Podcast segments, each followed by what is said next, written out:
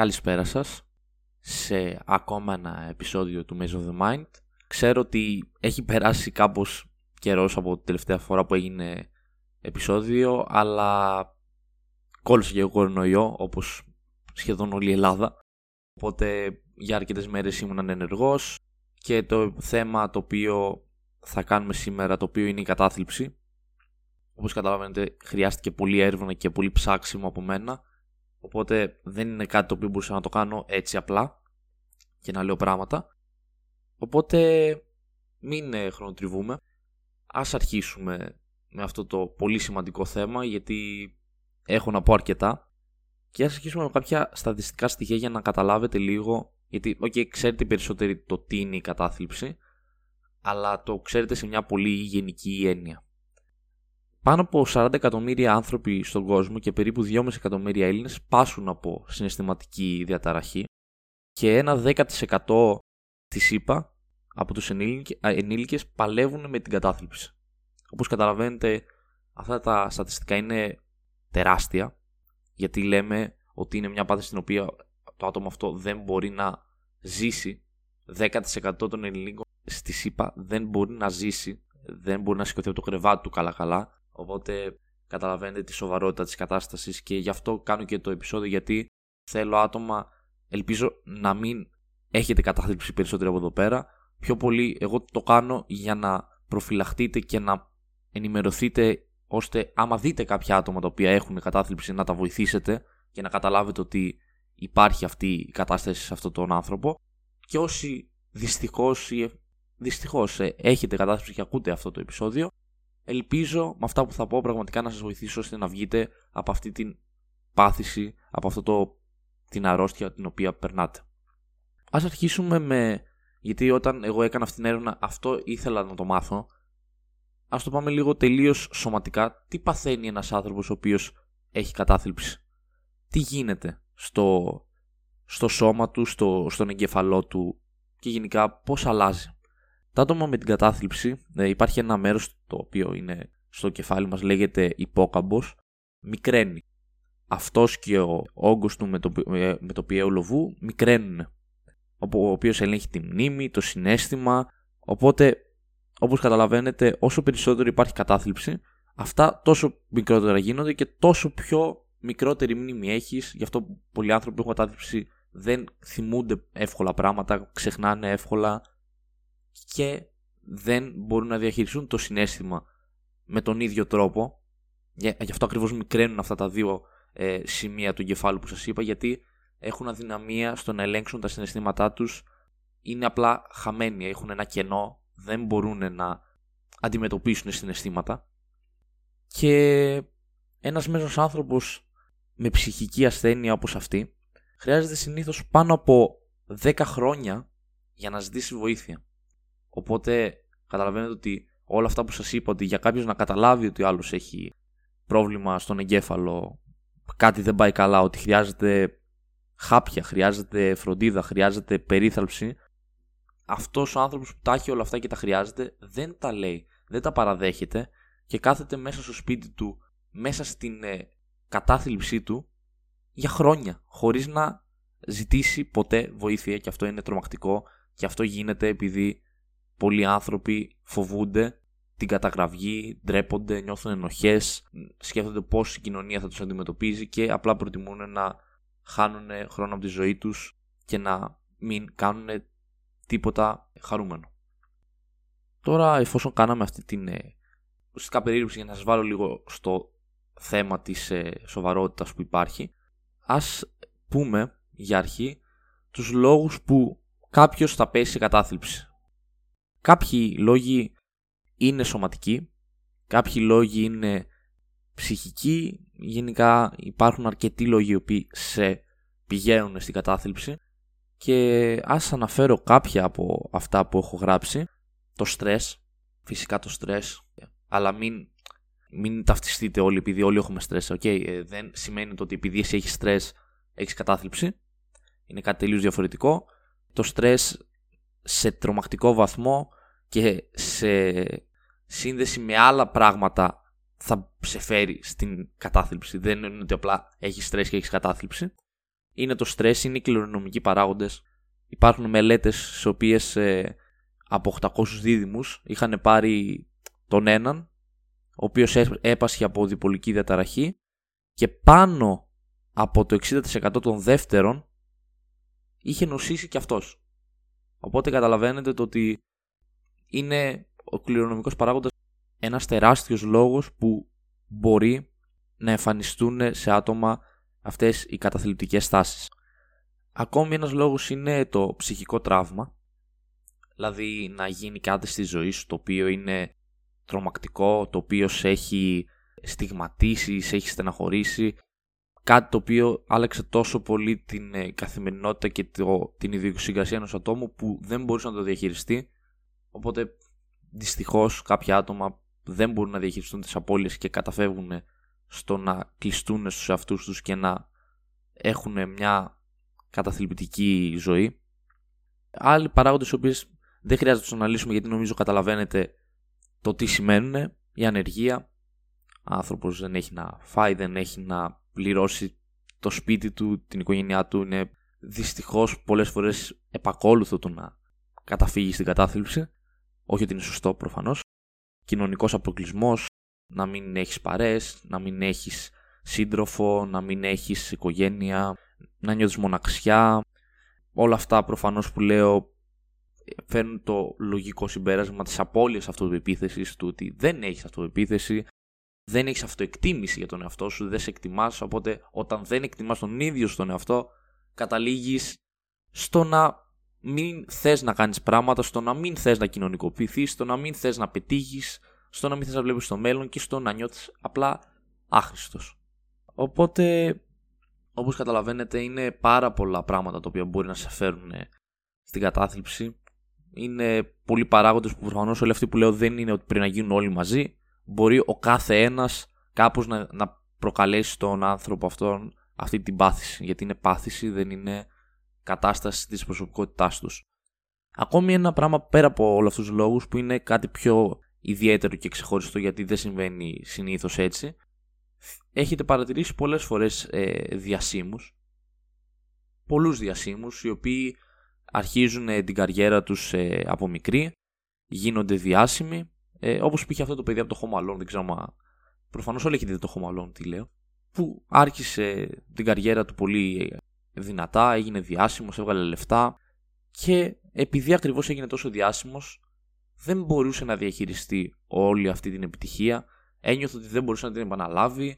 Μπορεί να νιώθε ότι άλλαζε την ζωή των γύρων του με αυτό.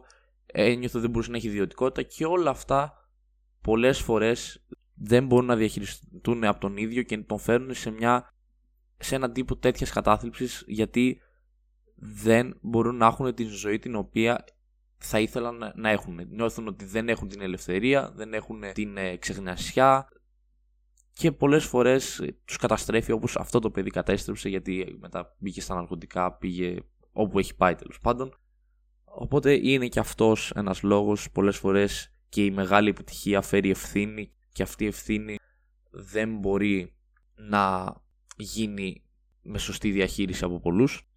Τώρα πέρα από τους λόγους νομίζω πως πρέπει να αναφέρουμε και συμπτώματα ή αποτελέσματα, όπως θέλετε πείτε το, αυτής της νόσου και είναι πολλά, κάποια φαίνονται καθημερινά, κάποια φαίνονται εύκολα να τα έχει ένας καθημερινός άνθρωπος, αλλά πιστέψτε με, μια σύνδεξη όλων αυτών φαίνει πολύ εύκολα έναν ε, άνθρωπο ο οποίος είναι από την άλλη μεριά να καταλάβει ότι υπάρχει θέμα.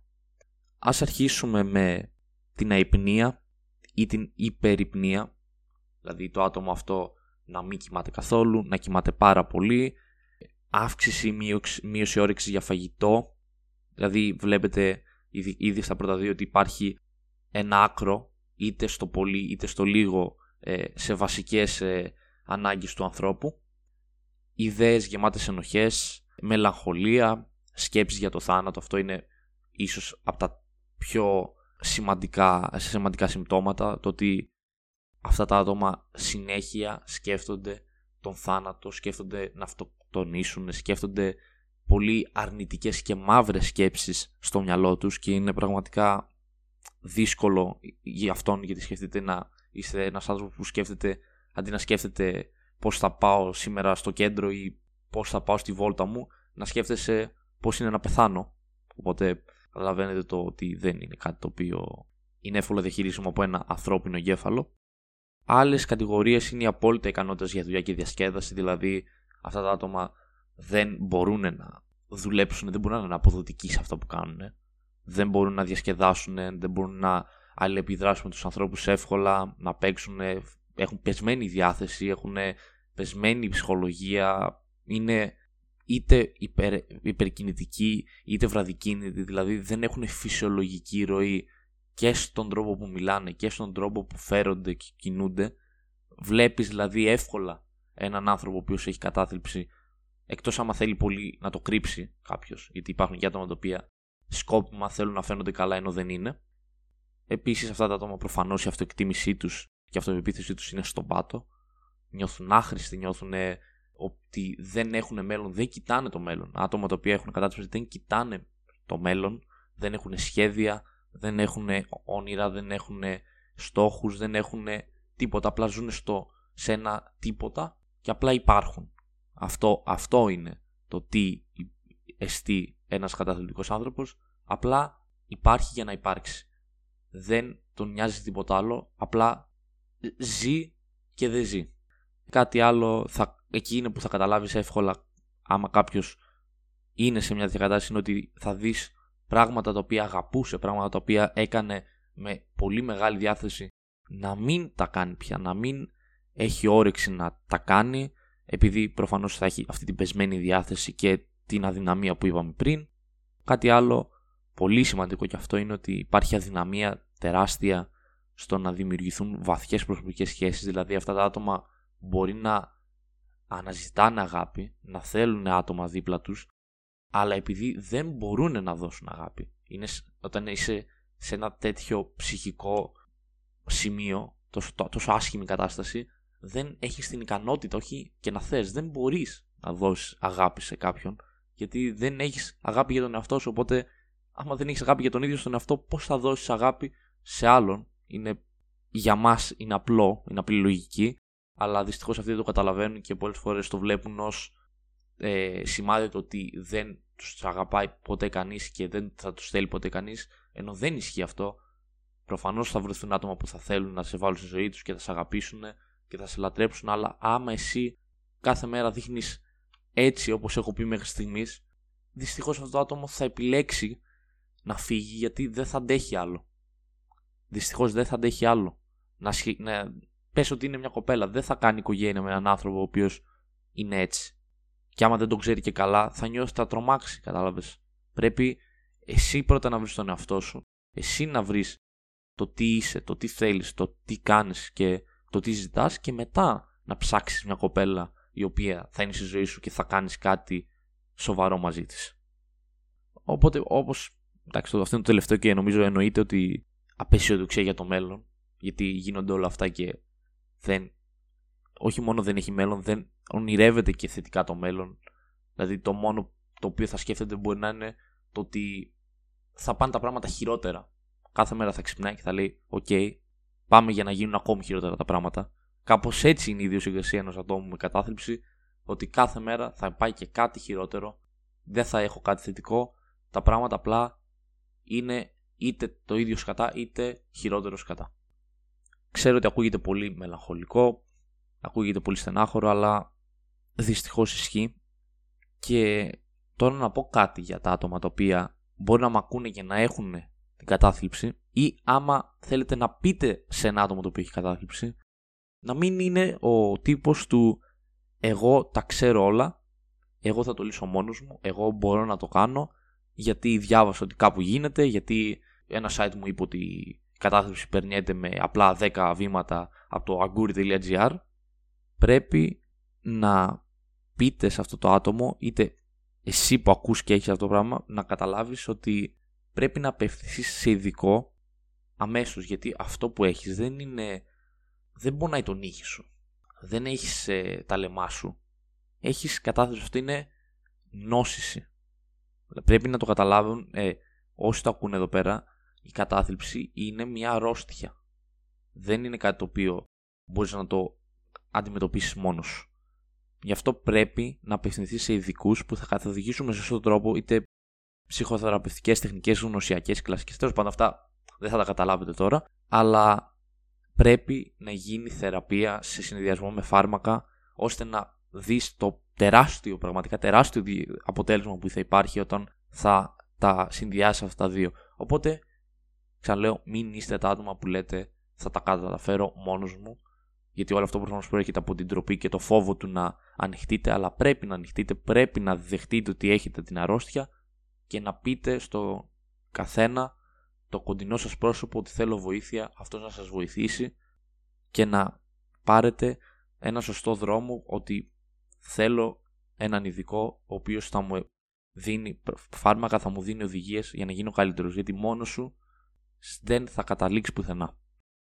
Τώρα ε, θέλω να αναφέρω κάτι το οποίο είναι πολύ σημαντικό και είναι ίσως από τα πιο σημαντικά για αυτούς που δεν έχουν κατάθλιψη που και το ακούνε είναι ότι τόση ώρα σας λέω τόσο περίεργα και δύσκολα πράγματα και καταστάσεις αλλά πρέπει να μην ταυτιστείτε. Δηλαδή μην σκεφτείτε «Α, έχω αϊπνία και δεν έχω διάθεση τελευταία καιρό και είμαι πάρα πολύ στεναχωρημένος επειδή ξέρω εγώ χώρισα και, και εγώ δεν βγαίνω το σπίτι μου άρα έχω κατάθλιψη».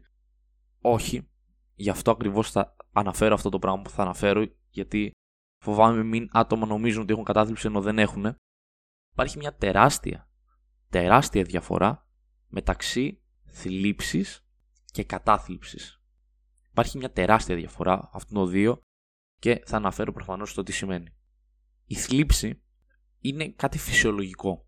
Τόσο φυσιολογικό όσο, πώς να πω, είναι σαν να, σαν, σαν να χαίρεσαι, σαν την αηδία, σαν τον τρόμο, σαν το γέλιο. Είναι, είναι, είναι κάτι το οποίο υπάρχει στον οργανισμό μας, έχουμε γεννηθεί και πρέπει να το έχουμε ως αίσθημα γιατί μας βοηθάει σε κάτι είναι, είναι υγιές. Μπορεί να προέρχεται π.χ. από μια πώληση, από μια βροχερή μέρα, από ένα καυγά, από ένα χωρισμό. Προφανώς, όταν έχεις χωρίσει από μια σχέση, το να είσαι χαρούμενος είναι άρρωστο. Σε έναν βαθμό. Το χαρούμενο, το να πηγαίνει και να λες, χαχαχα, τι τέλεια είμαι, γελάω. Άμα ήταν σοβαρή σχέση και αντιδράσει έτσι, υπάρχει κάποιο πρόβλημα. Προφανώς το να έχεις θλίψει είναι απόλυτα φυσιολογικό. Δεν το συζητάμε είναι κάτι το οποίο πρέπει να γίνεται γιατί σε βοηθάει στο μέλλον, σε βοηθάει να βελτιώσεις τον εαυτό σου, να σκεφτείς πράγματα, να αναλύσεις καταστάσεις και να βρεις τα λάθη, να βελτιωθείς. Είναι, είναι, είναι υγιές κατάσταση, υγιές συνέστημα. Όσοι έχετε, περνάτε μια δύσκολη φάση και είστε σε θλίψη, σημαίνει ότι αυτό σας μπαίνει σε μια διαδικασία που αλλάζει το, το πώς σκέφτεται, αλλάζει την ιδιοσυγκρασία του, παίρνει καινούργια ερεθίσματα και βοηθάει ουσιαστικά τον ίδιο να είναι τον ίδιο στον εαυτό να είναι καλύτερο στο μέλλον. Οπότε είναι μια υγιής κατάσταση.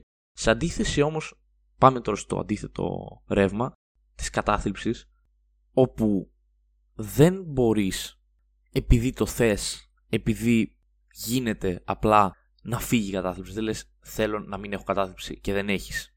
Για να φύγει η κατάθλιψη μπορεί να παραμείνει εβδομάδες, μπορεί να παραμείνει μήνες, μπορεί να παραμείνει καιρό, δεν το επιλέγεις. Ενώ η θλίψη είναι ένα αίσθημα το οποίο όταν εσύ νιώσεις έτοιμος θα την αφήσεις πίσω σου. Μπορείς να το κάνεις μόνος σου αυτό. Γιατί δεν είναι αρρώστια, είναι αίσθημα. Μπορείς ότι και όταν π.χ. αειδιάζεις, μπορείς κάποια στιγμή να μην αειδιάζεις. Έτσι και η θλίψη, όποτε θες, μπορείς να φύγεις από αυτό. Είναι η επιλογή σου και το ξέρεις. Δεν είσαι κενός, είσαι ζωντανός, είσαι στη ζωή. Ζεις, απλά είσαι θλιμμένος. Όταν είσαι σε κατάθλιψη, δεν ζεις. Είσαι κενός. Ε. Είναι αυτή η μεγάλη διαφορά. Οπότε αυτό να το έχετε ως σύγκριση με τη θλίψη μπορείς να το αφήσεις όταν το θελήσεις ενώ η κατάθλιψη δεν γίνεται, δεν μπορείς να την αφήσεις όποτε εσύ θες. Η θλίψη αποτελεί ουσιαστικά μια μορφή πένθους. Αυτό πρέπει να το καταλάβω, ξέρω ότι σας έχω πρίξει αλλά δεν θέλω πραγματικά κάποιοι να νομίζετε ότι έχετε κατάθλιψη η θλίψη αποτελεί μια μορφή πένθους. Δηλαδή, αυτό που είπα και πριν, μας βοηθάει να προχωρήσουμε. Πενθείς για κάτι, σκέφτεσαι, γίνεσαι καλύτερος και προχωράς. Στην κατάθλιψη δεν νιώθεις μόνο αυτό τη θλίψη, νιώθεις ένα κενό. Νιώθεις ότι δεν απολαμβάνεις τη ζωή, δυσκολεύεσαι να σκεφτείς το μέλλον. Δηλαδή, μπορεί να υπάρχει αυτό για τόσο καιρό που να χαθείς ο ίδιος, να χαθεί ο ίδιος ο εαυτός είναι τόσο σοβαρό και επηρεάζει κατάθλιψη όχι μόνο τα, τα συναισθήματά σου. Γιατί όταν έχεις τη θλίψη, εντάξει, OK, okay, έχεις θλίψη, αλλά νιώθεις ζωντανός. Δηλαδή θα πας μια βόλτα και θα, θα δείξεις ότι είσαι χαρούμενος. Θα, θα, θα περάσεις καλά, μπορεί να ξεχαστείς, μπορεί να, μετά μπορεί να γυρίσεις να είσαι πάλι κάπως άσχημα, αλλά ζεις, είσαι στην, είσαι στην καθημερινότητα και μπορεί να είσαι όπως ήσουνα και παλιά σε συγκεκριμένες καταστάσεις. Όταν έχεις κατάθλιψη, όχι απλά τα συναισθήματά σου είναι αλλιώς. Δεν μπορείς να έχεις την συμπεριφορά που είχες. Αλλάζει σε εσύ, είσαι πιο νευρικός, είσαι πιο ε, στεναχωρημένος, ε, δεν μπορείς να συνομιλήσεις με άτομα που παλιά μιλούσες. Όσοι είναι σε οικογένεια είναι κακοί, κακοί γονείς, είναι κακοί φίλοι, είναι κα, κακά παιδιά, δεν, δεν επιτελούν σωστά το ρόλο τον κοινωνικό που έχουν. Γιατί δεν μπορούν. Το μόνο που μπορούν είναι να κάθονται σε ένα καναπέ και να σκέφτονται πράγματα καταθλιπτικά. Πρέπει, όπως είπα και πριν, μόνο με βοήθεια να αλλάξει αυτό. Και όχι απλά να πεις, οκ, κάποια στιγμή θα γίνει καλά, γιατί δεν θα γίνει καλά έτσι. Γιατί έχει αρρώστια, δεν είναι, όπως είπαμε, η θλίψη. Οπότε για να κάνω ένα συμπέρασμα της θλίψης και της κατάθλιψης, η θλίψη είναι ένα φυσιολογικό αίσθημα όπως η χαρά. Κατάθλιψη είναι νόσος όπως το άσθμα. Κατάλαβατε παράδειγμα ότι είναι, είναι αρρώστια. Το ένα είναι αρρώστια, το άλλο είναι συνέστημα. Είναι δύο τελείως άλλοι κόσμοι.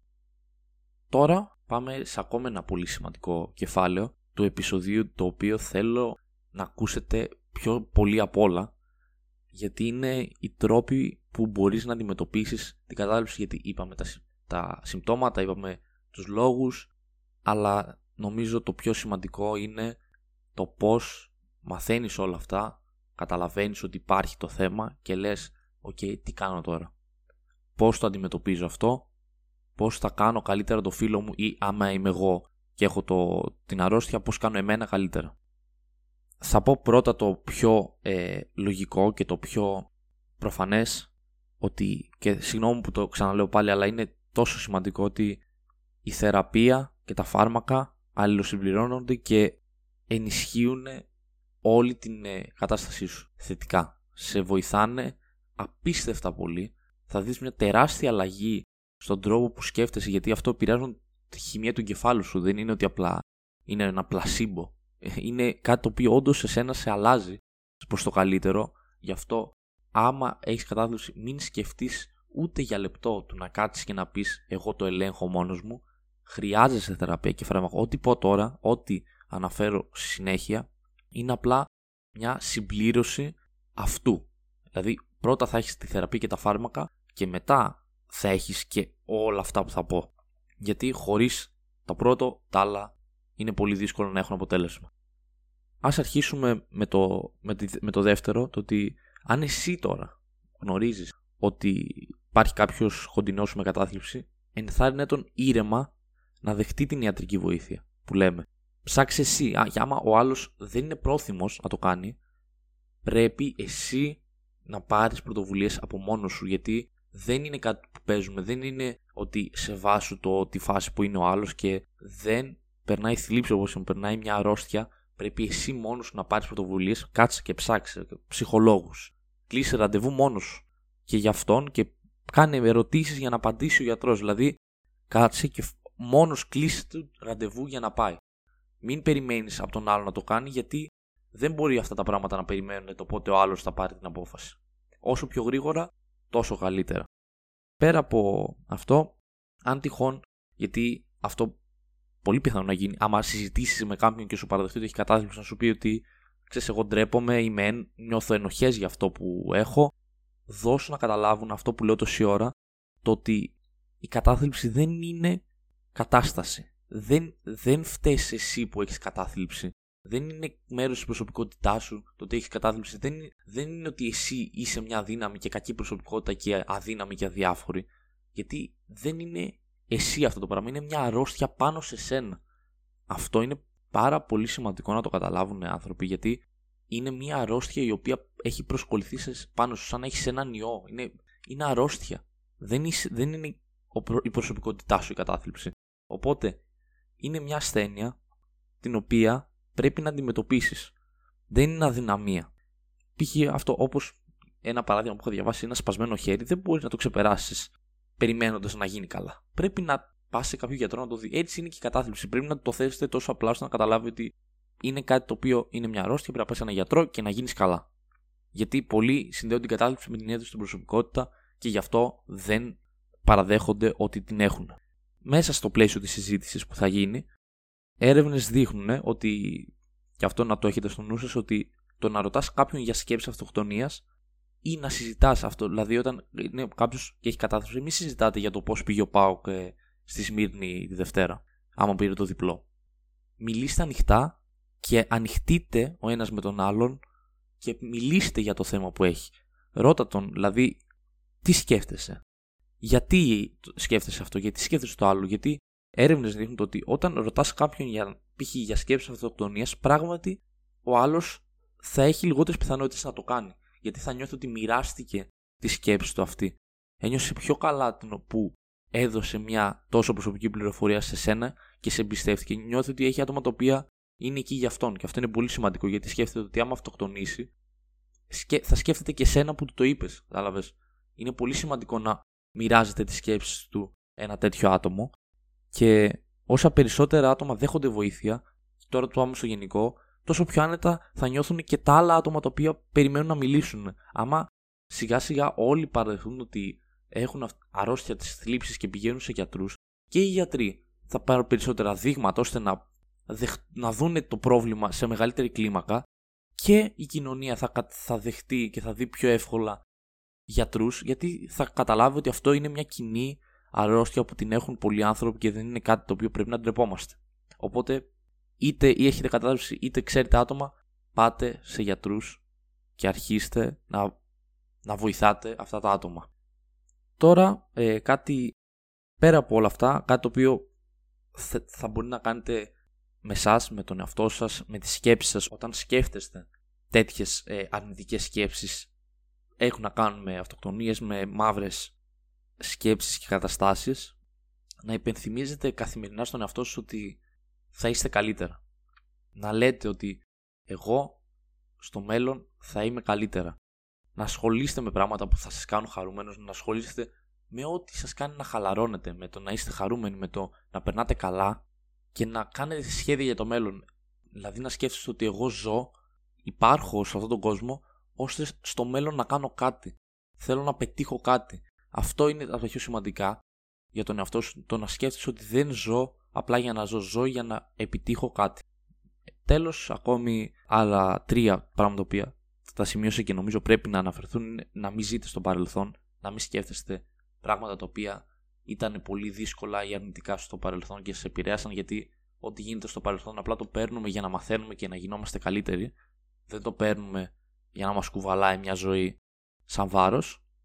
Να θυμάστε ότι η κατάθλιψη σας λείπει ψέματα. Αυτό τώρα είναι νομίζω τα πιο σημαντικά πράγματα τα οποία λέω στο επεισόδιο ότι η κατάθλιψη ψεύδεται.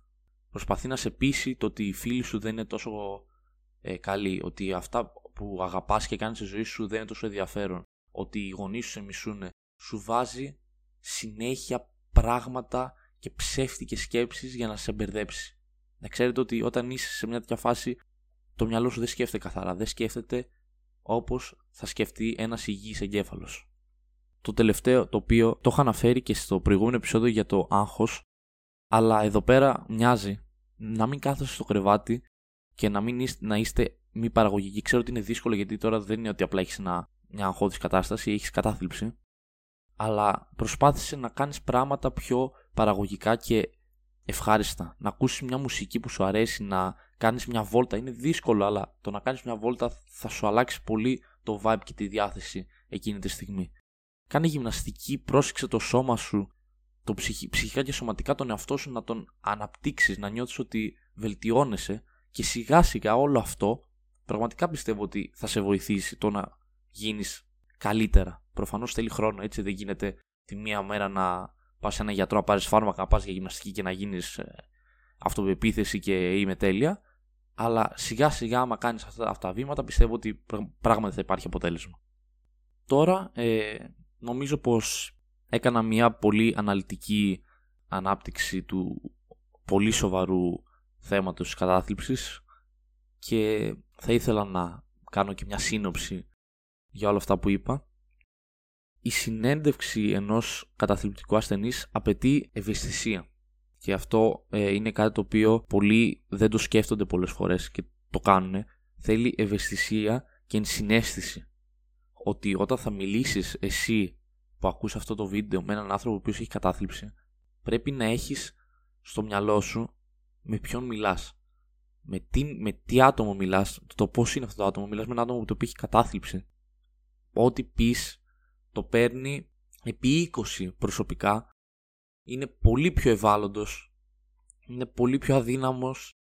Γι' αυτό πρόσεξε το τι θα πεις. Να μιλήσεις με ευγένεια, να μιλάς με, με κατανόηση γιατί είναι σε μια φάση που είναι άρρωστος. Ελπίζω άμα τα ακούς εσύ αυτό, αυτά που σου είπα να τα σκεφτείς, τα συμπτώματα, τους λόγους, να δεις πραγματικά αυτό το θέμα και για εσένα για να σκεφτείς το τι είναι να έχεις κατάθλιψη άμα τυχόν κάποια στιγμή είσαι στα άσχημά σου και αυτό ή θέλω πολύ να πετύχω το να κάποιος να ακούσει αυτό κάποιες φορές είναι πολύ άσχημα και να μην νομίζει ότι έχει κατάθλιψη, να μην προσπαθεί να πει στον εαυτό του ότι είναι τόσο άσχημα, να καταλάβει ότι έχει μια θλίψη όπως είπα μετά, ότι απλά περνάει μια πολύ δύσκολη φάση, να ξεχωρίζει τα συμπτώματα που υπάρχουν και τους λόγους που θα τον κάνουν όντως να έχει κατάθλιψη και να τα ξεχωρίσετε αυτά και πέρα από αυτό να ξέρετε τους τρόπους ώστε να αντιμετωπίσετε μια τέτοια φάση άμα το δείτε σε κάποιον γνωστό σας, άμα το ζήσετε και οι ίδιοι, να μπορείτε να το αντιμετωπίσετε σε, στην πολύ δύσκολη περίπτωση να έρθει. Αυτά από μένα, όσοι το ακούσατε ελπίζω να βοηθηθήκατε και να πήρατε και μια γενική γνώση πέρα από όλο αυτόν το τι είναι όλη αυτή η φάση, το πώς το νιώθει ο ίδιος που το περνάει. Αυτά από εμένα. Ξέρω ότι το έχω αναφέρει αυτό το επεισόδιο πολλές φορές, αλλά όλο γίνονται πράγματα και δεν έχει γίνει ακόμη. Θα έρθει το επεισόδιο με το χωρισμό. Ένα επεισόδιο που μετά από αυτά τα δύο δύσκολα επεισόδια που έχουν να κάνουν πιο πολύ με ψυχική υγεία και παρά με ερωτικά θα έρθει με τον φίλο μου τον ε, Νίκο τον Πολυζόπουλο οπότε αυτά από εμένα θα τα πούμε την επόμενη φορά Γεια σας